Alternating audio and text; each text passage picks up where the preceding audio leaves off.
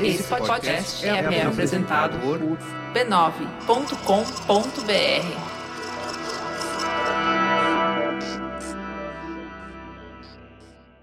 Em outubro de 1978, Maria Bethânia estava se preparando para entrar em estúdio para gravar o seu oitavo disco da carreira. Ela vinha de uma temporada de shows no Canecão com seu irmão Caetano Veloso e precisava de uma pausa para lançar as bases do disco que se chamaria Alibi, com produção da própria Bethânia. Ela já era unanimidade na música brasileira, com uma carreira frutífera de mais de 10 anos, mas não podia se dar o luxo de errar.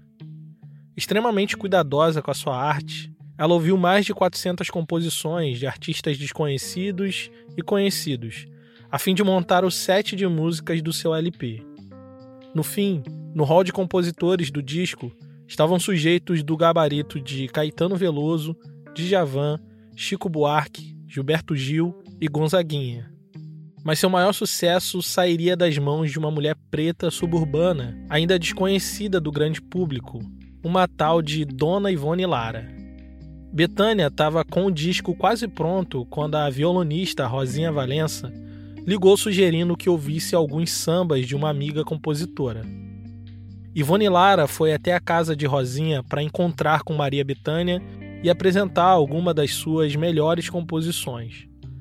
Depois de alguns sambas apresentados, Betânia não parecia ter se interessado por nenhum, até que Ivone cantou quatro versos de um samba inédito ainda inacabado.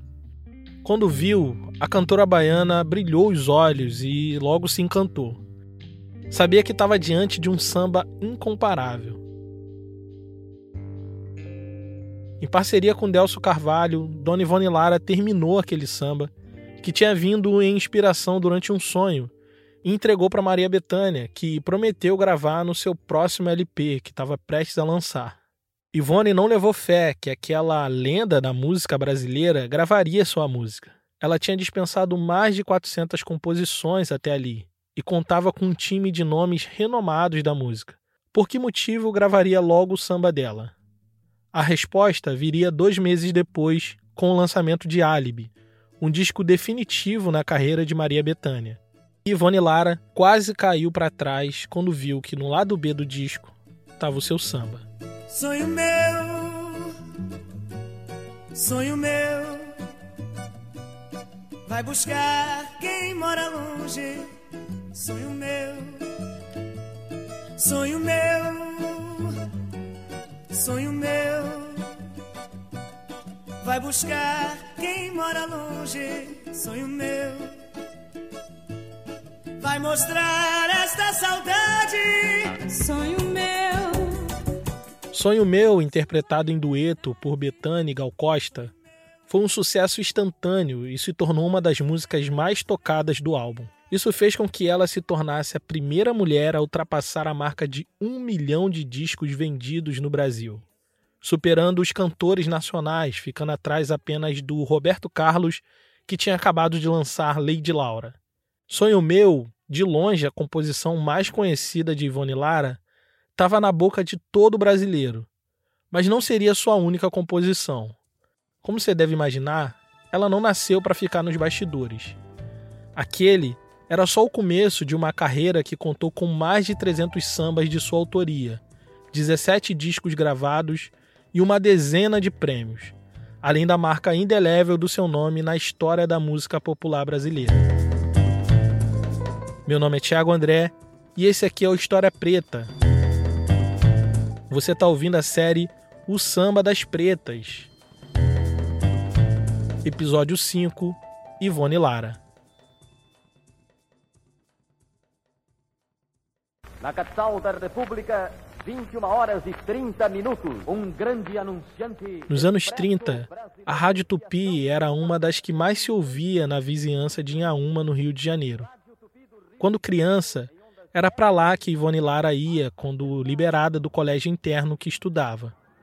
A princípio, Inhaúma era um lugar que ela ia a passeio para visitar o seu tio Dionísio, mas uma tragédia fez daquele lugar o seu novo lar. Dalva de Oliveira, a maior intérprete feminina da nossa música popular, cantando para o Brasil, ao microfone da Tupi, numa gentileza do Expresso Brasileiro, a maior organização rodoviária do Brasil. Para ela, era muito difícil ouvir o rádio, porque era impossível ligar o aparelho e não ouvir a estrela do momento, Dalva de Oliveira. Ela amava ouvir a Dalva, mas sua voz inconfundível fazia ela lembrar muito da sua falecida mãe, excelente cantora de ranchos carnavalescos.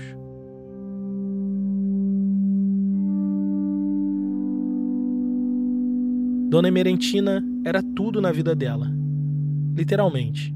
Ivone perdeu o pai quando tinha apenas três anos de idade. Sua mãe, grávida de mais uma criança, teve que segurar a barra da família sozinha. Vivendo na pele as dores de ser uma mulher negra no Brasil do pós-abolição, Dona Emerentina tratou de garantir que suas filhas tivessem um futuro melhor que o seu. Para isso, ela decidiu matricular a mais velha, Ivone, num colégio interno que tinha ali perto da sua casa, na Tijuca. Desse jeito, a menina teria uma boa educação, roupas e comida. Com suas boas notas e uma ajudinha de uma família branca que estimava muito seu falecido pai, Ivone Lara ingressou na escola Orsina da Fonseca.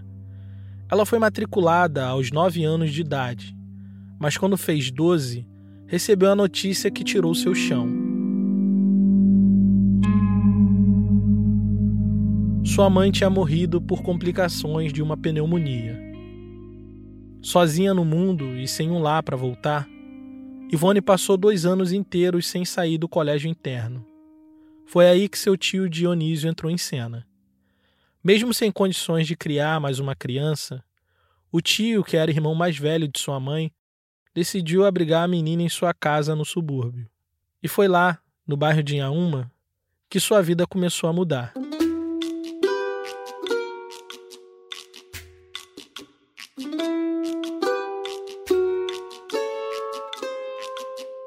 Dionísio era um músico de chorinho.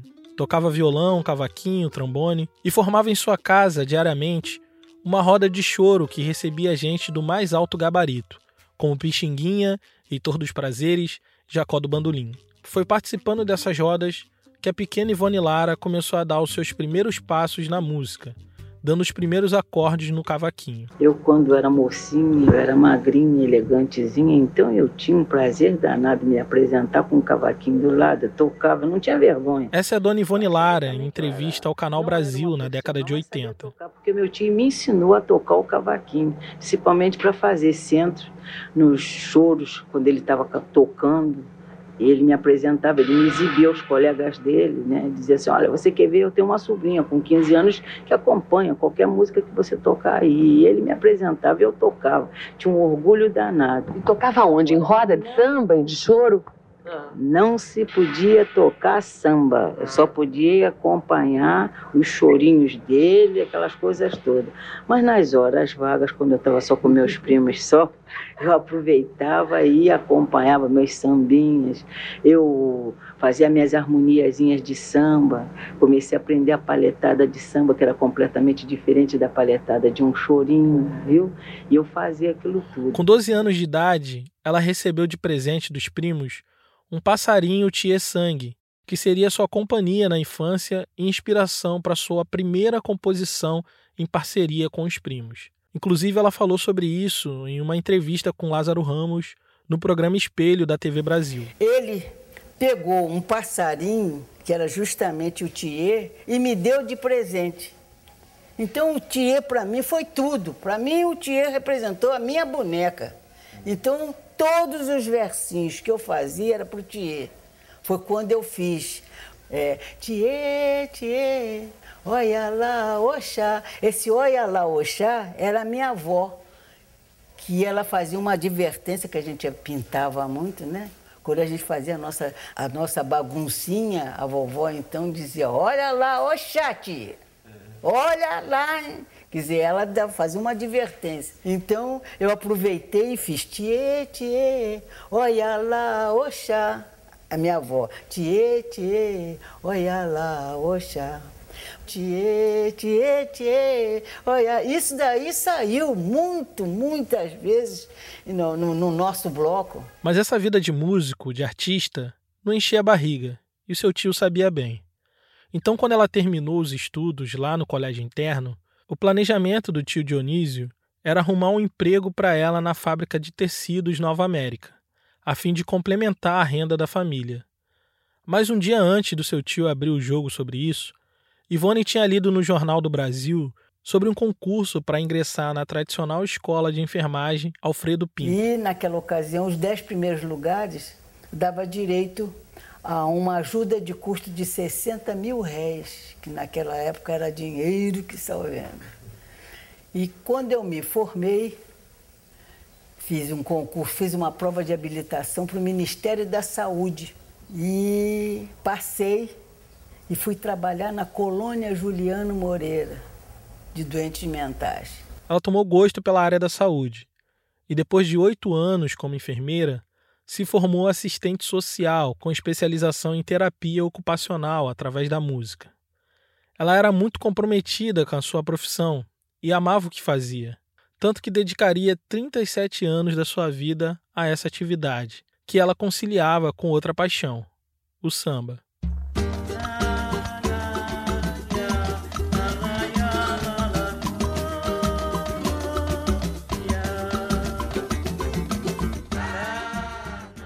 Foi bem no início da sua carreira como profissional de saúde que ela conheceu seu marido, Oscar Costa, na quadra de uma escola de samba chamada Prazer da Serrinha. Oscar era filho do presidente da escola e por isso, depois de se casarem, Ivone foi morar com ele em Madureira, bairro que respirava o samba e abrigava não só a Prazer da Serrinha, como a sua maior concorrente, a Portela. Depois de sucessivas derrotas no carnaval, a Prazer da Serrinha passou por uma reformulação geral na diretoria e deu origem a uma nova escola, a Império Serrano. Nessa nova fase, a escola desenvolveu uma estrutura mais aberta ao diálogo, com conselhos e votações, mas manteve duas características básicas de sua identidade: a centralidade na família, mantendo certo parentesco entre os seus integrantes, e a sua marca mais importante, um time de compositores imbatíveis que fez da Império Serrano uma escola avassaladora que conquistou todos os carnavais nos seus quatro primeiros anos. Dentro da escola, esse time de sambistas e compositores adquiriu um certo status de distinção e passaram a compor a conhecida ala de compositores, um daqueles setores da escola tradicionalmente ocupado apenas por homens. Mas uma pessoa iria fazer história como primeira mulher a integrar aquele time, e você já deve saber quem é. Sim, Dona Ivone Lara. Na década de 60, as mulheres tinham funções muito bem definidas nas escolas de samba. Cuidar de fazer as comidas, compor a ala das baianas, fazer parte do coral de pastoras, ser porta-bandeira e essas coisas. Para cavar o seu lugarzinho na ala de compositores, Ivone testava a repercussão dos seus sambas usando seus primos Hélio e Fuleiro, que apresentavam as composições dela como se fossem deles. Isso foi abrindo espaço e deu confiança para que aos poucos ela se revelasse como verdadeira compositora das músicas. Como muitas mulheres no samba, Ivone encarava a jornada tripla de trabalho. Ela cuidava dos afazeres domésticos, era assistente social competente e ainda tinha seus compromissos com a escola. Mas a expectativa social não era que os compromissos dela com a escola fossem no campo da composição de sambas. A imagem construída do sambista passa pela boemia, e o processo criativo dele é a roda de samba no bar. E esse é o tipo de ambiente que uma mulher de família, teoricamente, não deveria estar. Então, Ivone vai encontrar uma resistência enorme, principalmente do seu marido, para que ela se revele artista que realmente era. Inclusive, anos depois, ao ser perguntada sobre o seu processo criativo na composição, ela diz que primeiro fazia comida, limpava a casa e depois de todos os afazeres domésticos, se sentava para escrever seus sambas. Esse é o tipo de coisa que ela precisou lidar durante toda a sua vida, principalmente no início da sua carreira lá no Império Serrano. a escola se preparava para escolher o samba do próximo carnaval. Os compositores favoritos ao pleito eram Silas de Oliveira e Antônio Bacalhau. Mas por algum motivo desconhecido, os dois não conseguiam terminar o samba que começaram. Com o prazo apertado e perigando não entregar o prometido, eles pediram ajuda de Ivone Lara, que na época já gozava de um certo prestígio dos membros da ala de compositores. Ivone não só terminou o samba, como também acrescentou certo refino na obra, acrescentando seu característico laraiá. Com esse samba, intitulado Os Cinco Bailes da História do Rio, a Império Serrano fez um desfile histórico e arrebatou a multidão presente na Avenida Presidente Vargas. Apesar da repercussão impressionante, a escola de Madureira terminou em segundo lugar, perdendo o título para o Salgueiro. Mas mesmo assim, Ivone não se continha de felicidade, porque sabia que aquele era um dia histórico. Pela primeira vez, a composição de uma mulher ganhou o concurso de samba enredo de uma escola da elite carnavalesca. Soma-se a isso o fato de que a ala de compositores da Império Serrano era reconhecida por abrigar os melhores letristas do carnaval. Estar no meio deles e ganhar de muitos deles provou seu valor como uma das mentes mais brilhantes e criativas do subúrbio carioca, que em poucos anos ganharia o reconhecimento a nível nacional. Ivone Lara, sua voz e seu cavaquinho sempre foram muito bem quistos nas rodas de samba de Madureira porque ela não era só compositora de samba enredo, era também compositora dos chamados samba de terreiro. E além de tudo, ainda cantava maravilhosamente bem. Aliás, foi compondo o samba de terreiro que ela ganhou o respeito suficiente para compor aquele samba enredo que marcou a sua estreia na ala de compositores. Esses samba de terreiro ou de quadra dispensam a necessidade de se deter num eixo temático como são os de enredo. Na verdade, o tema deles é o cotidiano suburbano, a vida do sambista, seus amores e desamores. E Ivone Lara, como ficaria provado, era incomparável na arte de musicar a vida, transformando tudo isso em samba.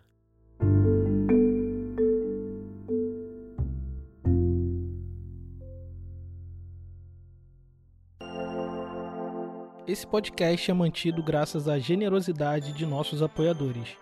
Por enquanto, o História Preta é escrito, editado e publicado por mim no meu tempo livre, e por conta disso, nossos episódios têm a periodicidade quinzenal. Se você acha esse podcast importante e quer que ele continue no ar com cada vez mais episódios, considere nos apoiar em apoia.se barra História Preta. A partir de R$ reais você nos ajuda e em troca recebe no seu e-mail uma newsletter com tudo que li, vi e ouvi para produzir esse episódio a partir de 10 reais. Além da newsletter, você também participa do nosso grupo secreto e concorre a um livro todo mês. O História Preta continua independente e o seu apoio nos ajuda a manter a produção de novos episódios como esse que você está ouvindo.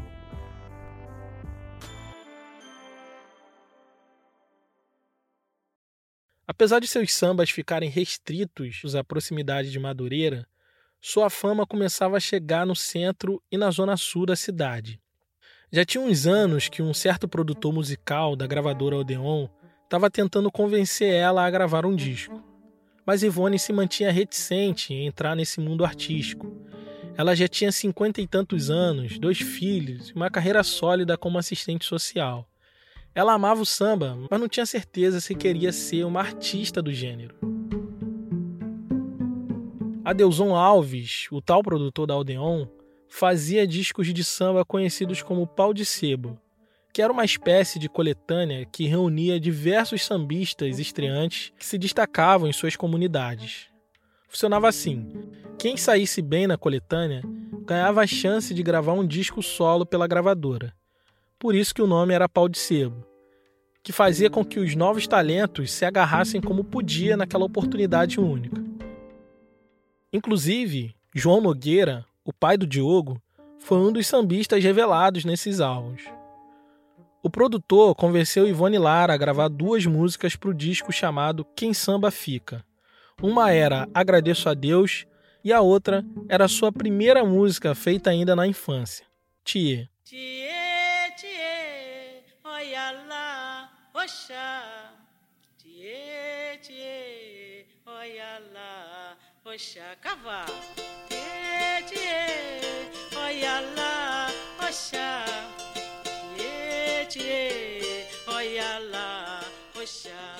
A contracapa do disco era reveladora e sintomática. Trazia os participantes em uma roda de samba, todos homens, exceto Ivone Lara. Presença feminina solitária no disco, ela empunhava seu cavaquinho, fazendo daquela foto algo único na cena musical dos anos 70. Foi ali que, pela primeira vez, ela foi chamada de Dona Ivone Lara, contra sua vontade, diga-se de passagem, pois ela se achava muito nova para ser chamada de Dona. Além do Dona, um mini texto apresentava ela para o público geral. Ivone Lara, além de uma excelente mãe, dona de casa, enfermeira e assistente social, é grande compositora. Toca um cavaquinho para malandro nenhum botar defeito. Pertence à ala das baianas do Império Serrano. Nessa foto, Dona Ivone está numa roda de samba no Castelo Branco, clube de homens, na rua Edgar Romero, perto da Serrinha, que para ela, seu cavaquinho e suas melodias sempre abrem uma exceção. Ser mãe, dona de casa, enfermeira e assistente social vai ser um contraste recorrente com a possível carreira no samba, fazendo ela duvidar muitas vezes se realmente deveria trilhar o caminho da arte, coisa que nunca passou pela cabeça dos seus companheiros naquele disco. Seu marido, que sempre foi avesso à sua carreira musical, começava a se acostumar com aquilo. Certa vez ele disse em tom conformado enquanto ria: Minha mulher, depois de velha, agora virou artista. Mas mesmo que ainda estivesse indecisa do que fazer em relação aos seus talentos, os holofotes pareciam insistir em apontar para ela. Thier, a música gravada no disco Pau de Sebo da Odeon, foi um absoluto sucesso e deu a ela um certo destaque no mercado musical. Nos anos seguintes, ainda sem gravar seu próprio disco, veria suas composições fazer muito sucesso na boca de outras pessoas. Em 74, ela escreveu junto com Delcio de Carvalho seu parceiro de muitos sucessos, a música Alvorecer, que foi gravada pela estreante Clara Nunes.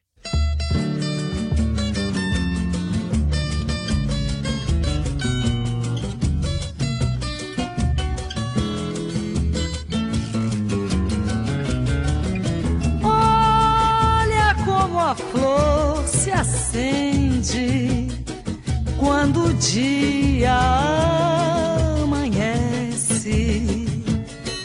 minha mágoa se esconde.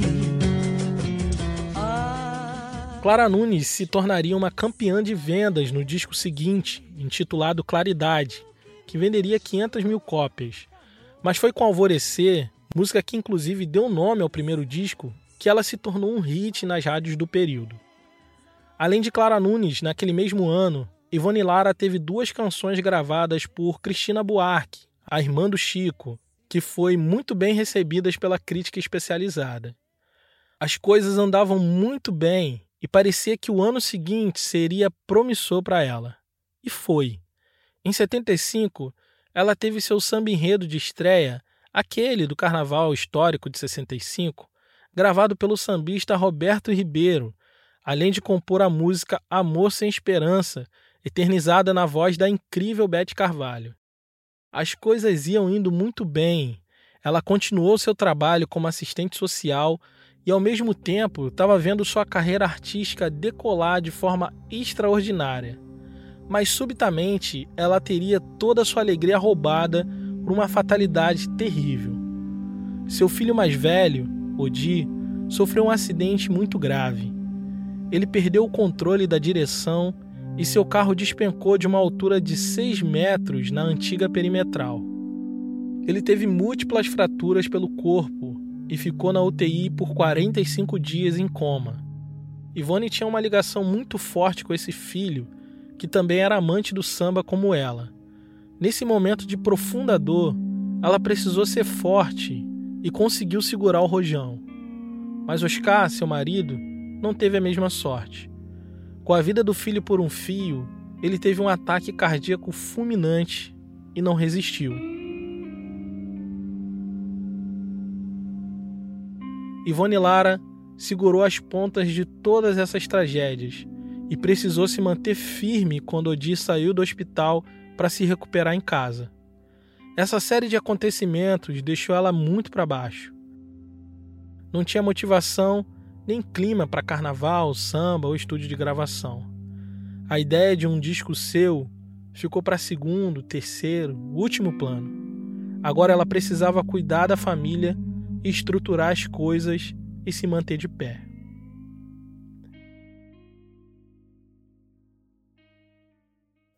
Mesmo sem cantar, Ivone Lara viu suas composições ganhando o mundo na voz de grandes nomes da música popular. Alcione gravou uma versão de Thier para o seu disco A Morte do Poeta.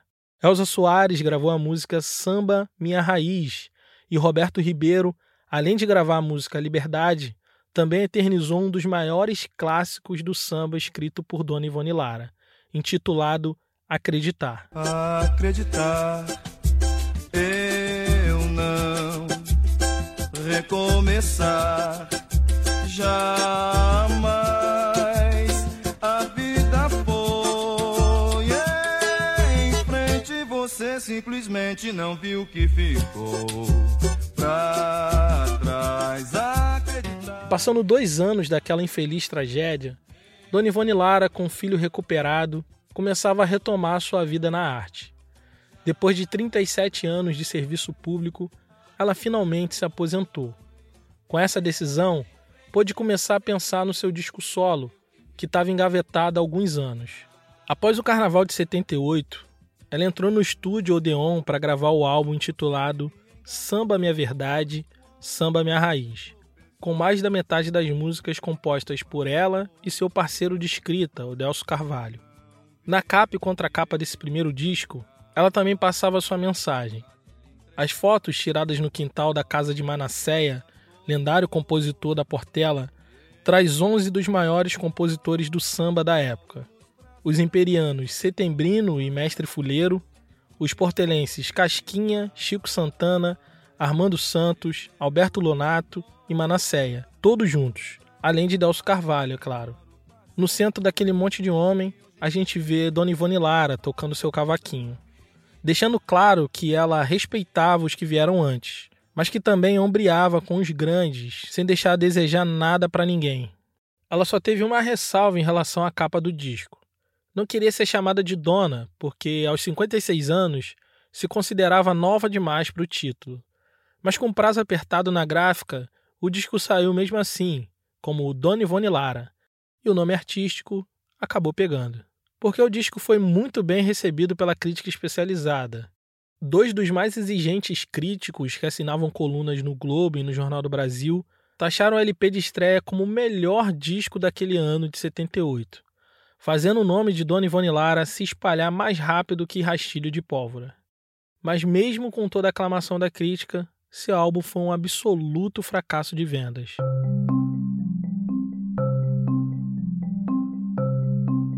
A expectativa era alta, porque todos que gravaram seus sambas acabavam aumentando muito as suas vendas. Inclusive, foi imediatamente depois desse disco que Maria Bethânia e Gal gravaram o seu samba Sonho Meu, que hoje é um clássico da MPB e compôs um disco que bateu recordes de venda, fazendo de Bethânia a primeira mulher a bater a marca de um milhão de cópias vendidas. Sonho Meu foi tão grande seus versos ganharam conotações de protesto no debate sobre a anistia dos presos políticos e exilados pela ditadura civil-militar que assolavam o país. Então, ainda que seus números de vendas não fossem grande coisa, sua relevância cultural era gigantesca. Com músicas gravadas por Maria Bethânia, Roberto Ribeiro, Clara Nunes, Elza Soares, Elisete Cardoso, Bete Carvalho, Cristina Buarque, era impossível ligar o rádio e não ouvir uma música dessa mulher. Apenas um ano depois, a Odeon propôs mais um disco àquela que já estava conhecida como a primeira dama do samba. O LP Sorriso de Criança reunia um time invejável de percussionistas e sambistas e apostou numa linguagem parecida com a do primeiro disco. Porém, mais uma vez, recebeu excelentes críticas, mas foi um fracasso retumbante nas vendas, vendendo mais ou menos 15 mil cópias irrisório perto dos mais de um milhão de cópias vendidas por Betânia e o meio milhão vendidos por Clara Nunes. E mais uma vez a história se repetia. Contando com uma íntima amizade com Betânia, ela compôs mais um samba especialmente para a cantora baiana, que estava para lançar um novo álbum, O Talismã. A música inédita, dessa vez cantada pelo trio Betânia, Caetano e Gil, virou um clássico instantâneo chamado Alguém Me Avisou. Foram me chamar, eu estou aqui, o que é que há? Foram me chamar,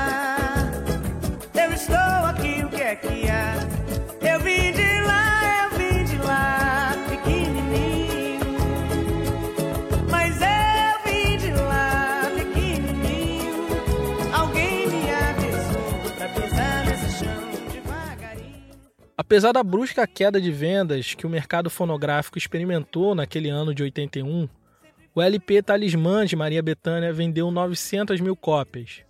O repertório do álbum contava com composições incríveis de Caetano Veloso, Gilberto Gil e Gonzaguinha, mas o sucesso do samba de roda composto por Dona Ivone Lara era indiscutível.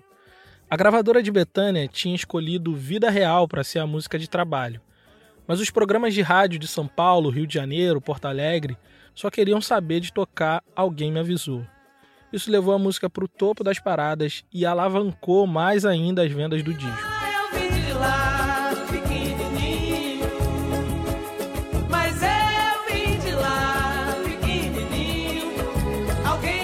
Avisou. Contando com alto prestígio na música nacional, Dona Ivone Lara entrou em estúdio para gravar o seu terceiro disco, o LP Sorriso Negro, que trazia novas parcerias de composição com Hermínio Belo de Carvalho e um jovem compositor que despontava no grupo Fundo de Quintal, um tal de Jorge Aragão.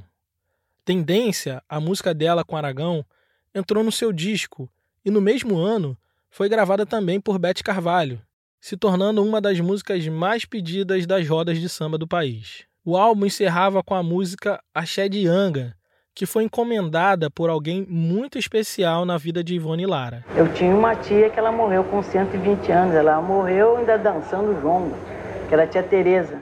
Essa é Dona Ivone Lara, em 85, numa entrevista no programa Eu Sou o Show, da A TVE. Tereza tinha uma entidade que era, foi parente nosso e olhava por toda a família.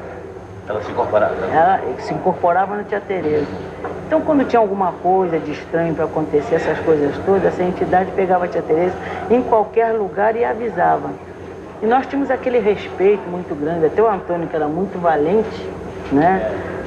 É, esse pai Frederico dominava o Antônio.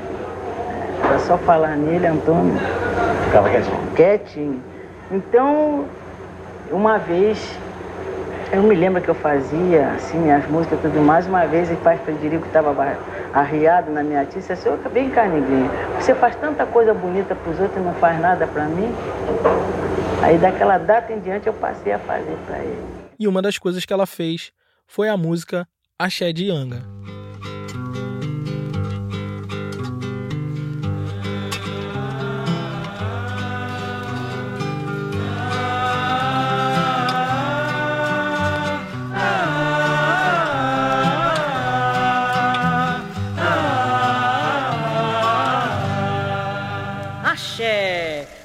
Oi anga que te põe anga, yanga me, yanga yanga que põe yanga, yanga me, ele trouxe na sua munganga e. A música que faz referência à sua ancestralidade direta é uma marca profunda da sua identidade negro-africana, fundamentada nas raízes e unidade familiar. Evidenciadas não só em Axé de Yanga, como também na faixa que dava título ao álbum, Sorriso Negro. Sorriso negro,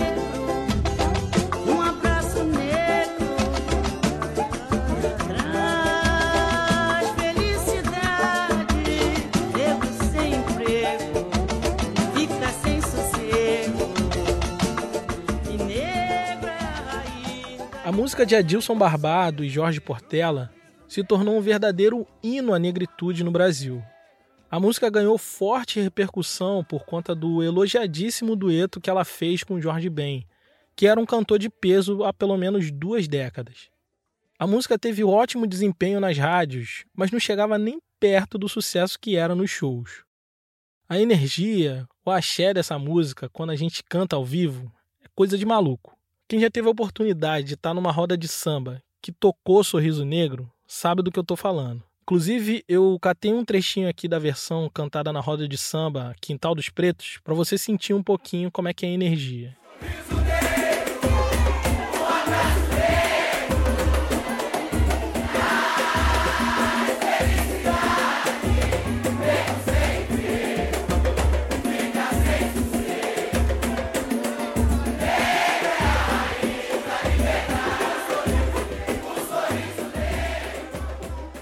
Apesar disso tudo, o álbum amargou um fracasso retumbante de vendas. Mas tinha um porém. Dona Ivone Lara era um raro caso de artista musical que era um fracasso na venda de discos, mas um absoluto sucesso de público nos shows. Sua agenda de shows vivia lotada e seus espetáculos estavam sempre com ingresso esgotado. Eu não sei bem te dizer o porquê disso, mas depois de pesquisar sua trajetória de vida, eu tenho alguns palpites. Esse axé que a gente sente quando a gente canta Sorriso Negro ao vivo nunca pôde ser captado por nenhum equipamento de som das gravadoras. Por mais que os produtores tentassem emular a simplicidade do samba de terreiro, eles nunca puderam de fato empacotar essa sensação de estar numa roda de samba. A força dessa e outras músicas de Dona Ivone Lara se manifesta em roda, na junção de centenas de vozes que formam um só coro. Mas não são qualquer vozes. São vozes de semelhantes, de pessoas que sentem juntas que sua vida está sendo cantada no samba. Eu acho que é aí que reside o poder incontrolável desse fenômeno natural chamado Ivone Lara. Ela fazia as músicas que queria fazer, não as que o mercado pedia.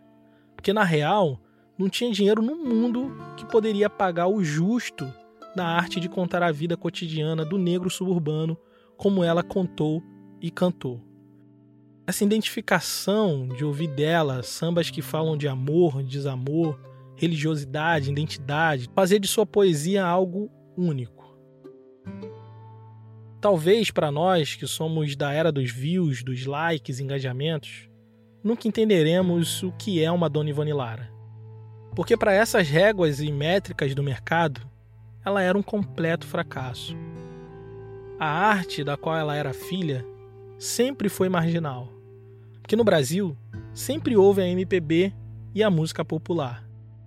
Uma certa hierarquia que põe apenas alguns artistas no cânone popular de um universo intelectual. Ivone Lara não fazia parte desses, ainda que fosse celebrada por eles. Ainda que muitos não enxerguem sua grandeza e relevância inestimável para a música popular brasileira, Dona Ivone Lara nunca deixou de ser celebrada entre os seus. Por isso que ainda hoje, passado tantos anos, não existe uma roda de samba sequer que não toque pelo menos um samba feito por essa mulher.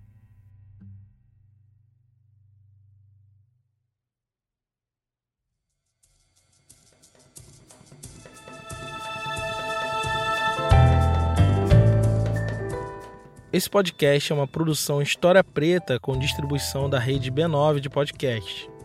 Esse episódio só foi possível graças à contribuição generosa de nossos apoiadores. Se você gosta do nosso trabalho, considere nos apoiar em apoia.se barra História Preta. Agora História Preta também tem uma loja. Acesse loja.historiapreta.com.br e vista a nossa história. Nesse episódio, nós fizemos uso de áudios da TV Educativa, TV Brasil, TV Cultura, Gerência da Comunidade e Redes Sociais Carolina Ferreira, Identidade Visual de Raimundo Brito e Estúdio Duna. A trilha sonora original é do Jonatas Cristino e as trilhas adicionais são da Blue Dot. Eu sou Thiago André e pesquisei, roteirizei e apresentei esse episódio. Obrigado por ouvir e até a próxima.